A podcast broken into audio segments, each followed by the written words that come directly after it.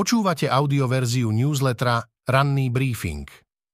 Prehľad najdôležitejších správ z 20. novembra 2023 pripravil Michal Deliman. Tento text načítal syntetický hlas, z tohto dôvodu môže mať menšie nedostatky. Z domova. Koalícia chce vyšetrovať covidový manažment za Matoviča. Súhlasia Fico aj Pelegrini. Jedno vyšetrovanie covidových opatrení vedie prokuratúra, druhé chcú viesť politici vládnych strán. Myšlienka poslanca SNS a odporcu očkovania Petra Kotlára, aby vznikla špeciálna komisia na prešetrenie pandemických opatrení, našla v koalícii Smer, Hlas a SNS podporu. Po slovách Andreja Danka, že tému otvorí na koaličnej rade, dal nápadu zelenú aj premiér Robert Fico. Otvoril ju vo svojom prejave na sneme strany Smer.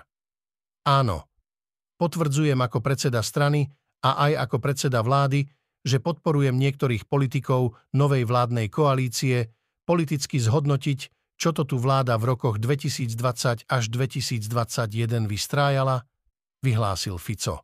Dodal, že jeho predstavou je najmä pozrieť sa na finančnú stránku plošných často úplne nezmyselných nákupov zdravotníckých pomôcok a vakcín. Proti zámeru nie je ani tretí z koaličných partnerov Peter Pellegrini. Hlas nebude brániť koaličným partnerom vo vytvorení takejto komisie. Pozostali 20 tisíc obetí pandémie potrebujú odpovede na svoje otázky, povedala presme hovorkyňa strany Patrícia Macíková. Spôsob, akým chcú politici s vopred jasným postojom k pandémiu, zhodnotiť manažovanie opatrení v časoch vlády Igora Matoviča zatiaľ nie je jasný. Kotlár po voľbách vyzýval ministerstvo zdravotníctva, aby nominovalo na čelo špeciálnej vyšetrovacej komisie priamo jeho. Dokonca dodal, že jediná agenda, s ktorou šiel do politiky, je práve agenda politických vrážd a covidového manažmentu. Podozrivé politické hodnotenie. Pamäť vyplavuje, čo vyvádzal Igor Matovič a niektorí ľudia v týchto dňoch dostávajú rozsudky, kde im súdy dali za pravdu ohľadne štátnej karantény. Lenže nápad zriadiť komisiu na politické zhodnotenie činnosti predchádzajúcej vlády podozrivý je. Už voľbou týchto slov píše Nataša Holinová. Stovky detí sa v školách učia na dve zmeny. Štát chce problém vyriešiť do troch rokov. Na schodoch školy sa tiesnia deti stoja aj na trávniku a pri jazdovej cestičke. Čoskoro sa otvorí vchod, oni vbehnú na chodbu a rozídu sa do tried. Nie je začiatok školského roka a nie je ráno. Sme v Jarovniciach v čase obeda, keď sa striedajú zmeny. Čas detí odchádza z vyučovania a na ich miesto prídu ďalší spolužiaci z prvého stupňa. 11 tried prvého stupňa sa učí ráno, 17 po obede. Vchádzajú do kontajnerovej budovy, aké sa stavajú na mieste humanitárnych katastrof. Tu je takáto stavba nie dočasným riešením, ale s dostavbou a dvoma ďalšími poschodiami slúži ako ďalšia budova základnej školy, kam chodí spolu s druhým stupňom až 1183 žiakov. Boli sme sa pozrieť, ako fungujú školy, kde sa žiaci učia na zmeny. Prečo nemajú miesto pre všetkých už ráno? Ako riešia riaditeľky problémy s priestorom a rozvrhom, ako sa rodičia vyrovnali s tým, že aj malé deti chodia na vyučovanie po obede, kedy chce štát dvojzmenky odstrániť a ako sa mu v tom darí. V krátkosti ďalšie správy z domova. Premiér Robert Fico prerušuje komunikáciu s televíziou Markíza, denníkom N, denníkom ZME a portálom Aktuality, pokiaľ si nezačnú podľa neho plniť zákonnú povinnosť pravdivého, všestranného a včasného informovania verejnosti. Sme konzultuje ďalšie kroky na ochranu slobody tlače aj s právnikmi. Vo veku 56 rokov zomrela vedkynia a bývalá ministerka školstva Martina Lubiová. Ministerkou ako nominantka SNS bola od septembra 2017 do marca 2020. Po odchode z politiky pôsobila na prognostickom ústave Centra spoločenských a psychologických vied SAV. Tradičný predaj živých kaprov z kadí pred obchodnými domami je minulosťou. Reťazce ho považujú za nehumánny. Kto chce čerstvú rybu, mal by radšej ísť do rybárstiev, kde kapra vylovia a na mieste zabijú. Zo sveta Rusi ustúpili bez boja. Ukrajina prelamuje líniu na druhom brehu Dnepra. Keď bola v júni na juhu Ukrajiny zničená Kachovská priehrada, voda z nej takmer úplne zatopila aj obec Krinky. Kedysi obec s asi tisíckou obyvateľov na východnom brehu Dnepra sa rýchlo stala miestom, odkiaľ Rusi dokázali ostreľovať západný breh rieky pod ukrajinskou kontrolou. Situácia sa však začína meniť a nielen ukrajinský prezident Volodymyr Zelenský, ale aj ruskí vojnoví blogeri píšu o ukrajinskom tlaku aj ruských ústupoch. Ukrajinské jednotky už doteraz pravidelne prekračovali Dneper. Často sa malé skupinky vojakov v noci preplavili na východný breh, aby unikli pozornosti ruských dronov a útočili na ruské pozície, aby sa potom vrátili naspäť. Informácie z obce Krinky však naznačujú, že Ukrajincom sa tu podarilo vytvoriť stále predmostie a ukrajinské jednotky teraz môžu zatláčať ruské vojská ďalej od brehu. Navyše ukrajinská armáda podľa jej hovorcu tvrdí, že okupantom ešte pred zimou chystajú prekvapenia. V krátkosti z Ukrajiny cestnú tabulu s názvom obce by ste tu hľadali márne, zničila ju ruská munícia. Ale hrdý nápis New York stále zdobí priečelie zničenej benzínky pri obrovských areáloch tovární. Prečítajte si reportáž Sme z frontových obcí na Donbase. Ukrajinské jednotky odrazili viacero ruských útokov a prešli pri Avdívke do protiútoku, pričom zaznamenali menšie postupy, uviedli analytici z Amerického inštitútu pre štúdium vojny. Zároveň prognózujú, že daždivé počasie bude pravdepodobne naďalej spomaľovať tempo bojov.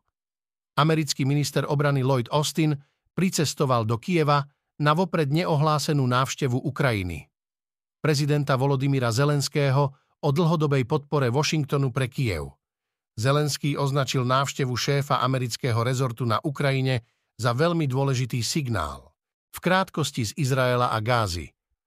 Dôverujú mu menej ako 4% verejnosti a väčšina Izraelčanov je nespokojná s tým, ako Benjamin Netanyahu vykonáva funkciu premiéra. Vyzývajú ho, aby prevzal zodpovednosť za svoje zlyhania, aj napriek nepriazni osudu, má však Netanyahu vyhliadky na politické prežitie. 29 predčasne narodených detí, evakuovaných z najväčšej nemocnice Šifá v Gáze, dorazilo do Egypta. Ani jedno z detí nesprevádzal rodinný príslušník. Nemocnica Šifá sa stala stredobodom bojov medzi Izraelom a Hamasom. Svetová zdravotnícka organizácia opísala toto zariadenie ako zónu smrti. Vysoko postavení predstavitelia Izraela a Hamasu popreli tvrdenia, že by dosiahli dohodu o prímerí a výmene rukojemníkov. Hamas mal podľa pôvodných informácií prepustiť 50 rukojemníkov výmenou za 50 palestínčanov väznených v Izraeli. Z ekonomiky jeho štart sponzoroval štát.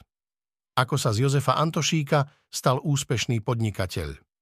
Ak by sa filmári rozhodli natočiť film o žilinskom podnikateľovi Jozefovi Antošíkovi, mohol by sa začínať scénou, kde v jednej miestnosti sedí s dvojicou policajných vyšetrovateľov. Situácia v miestnosti je napätá. Antošík vie, že v nasledujúcich desiatkách minút bude musieť vysvetliť biznisové kroky, ktoré by niekto mohol označiť ako tunelovanie. Z firmy totiž spolu so spoločníkmi vyviedol zdravé časti a tie nefungujúce nechal na pospas osudu. Vrátane nesplatených miliardových pôžičiek, za ktoré ručil štát. Antošík však vyšetrovateľov presvedčí a v ďalších rokoch jeho hviezda ešte viac zažiari. Zaradí sa medzi najvplyvnejších ľudí slovenského priemyslu, ale aj futbalu. Jeho podnikateľskú cestu sledujeme v ďalšej časti seriálu Magnáti. Tresku chce voziť aj do cudziny. Jozefa Antošíka pozná verejnosť najmä ako majiteľa futbalového klubu MŠK Žilina. V prvom rade je však podnikateľ a manažér.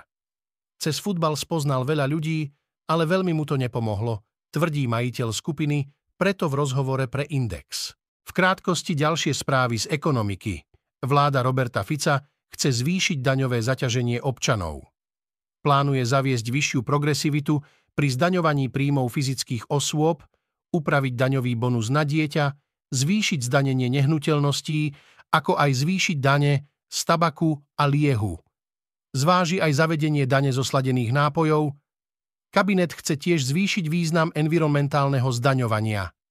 Nezamestnanosť na Slovensku, meraná podielom disponibilných uchádzačov o zamestnanie v produktívnom veku na obyvateľstve v produktívnom veku, klesla v októbri na najnižšiu úroveň v tomto roku 3,9% Oproti septembru sa znížila o 0,08 percentuálneho bodu, medziročne klesla o 0,47 percentuálneho bodu. Vzácna fľaša skoro 100 rokov starej škótskej whisky Macallan sa na aukcii v Londýne predala za takmer 2,2 milióna libier. Ide o doteraz najvyššiu sumu, vydraženú za fľašu vína alebo liehoviny.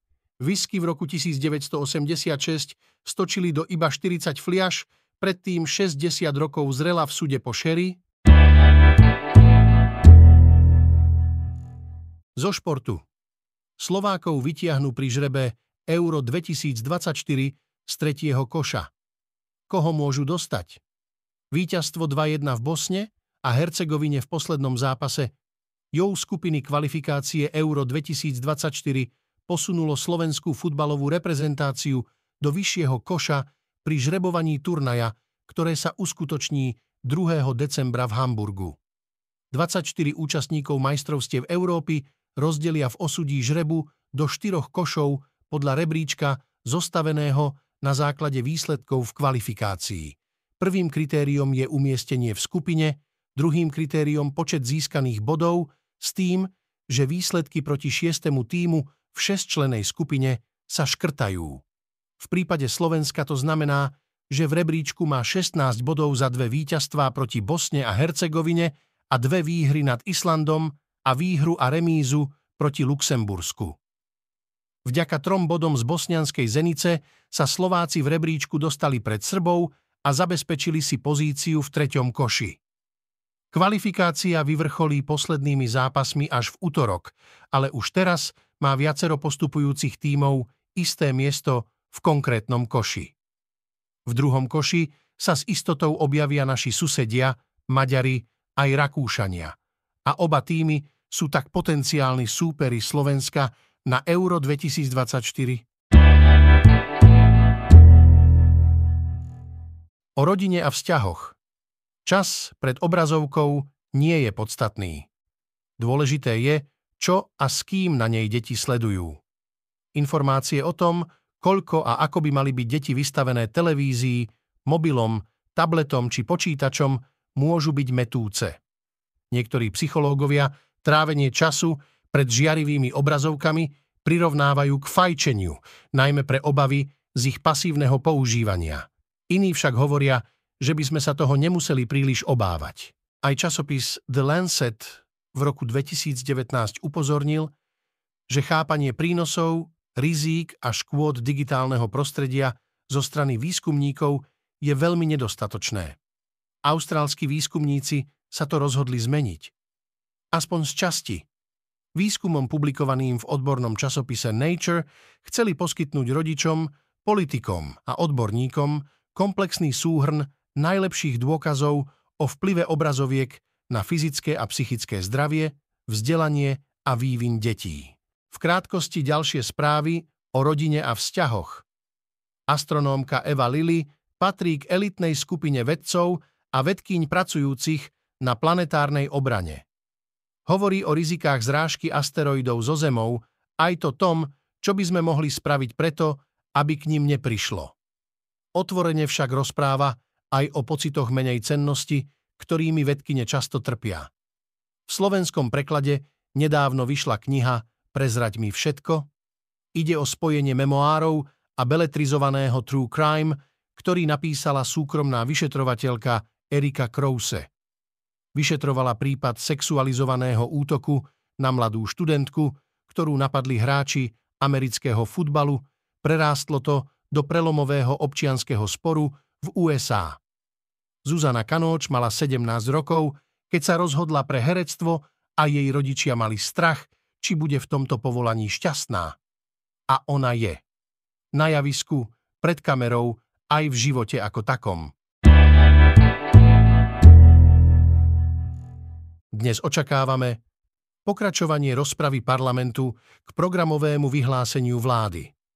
Hlavné pojednávanie s Renátou Dybdiakovou, obžalovanou z podpory terorizmu. Dnes v histórii 21. novembra 1783 odštartovali bratia Montgolfierovci prvý voľný let balóna s ľudskou posádkou. Vedec Jean-François Pilatre de Rozier spolu s markízom Françoisom Laurentom Darlandes v balóne preleteli vzdialenosť 8 kilometrov. Počúvali ste audioverziu raného briefingu denníka SME.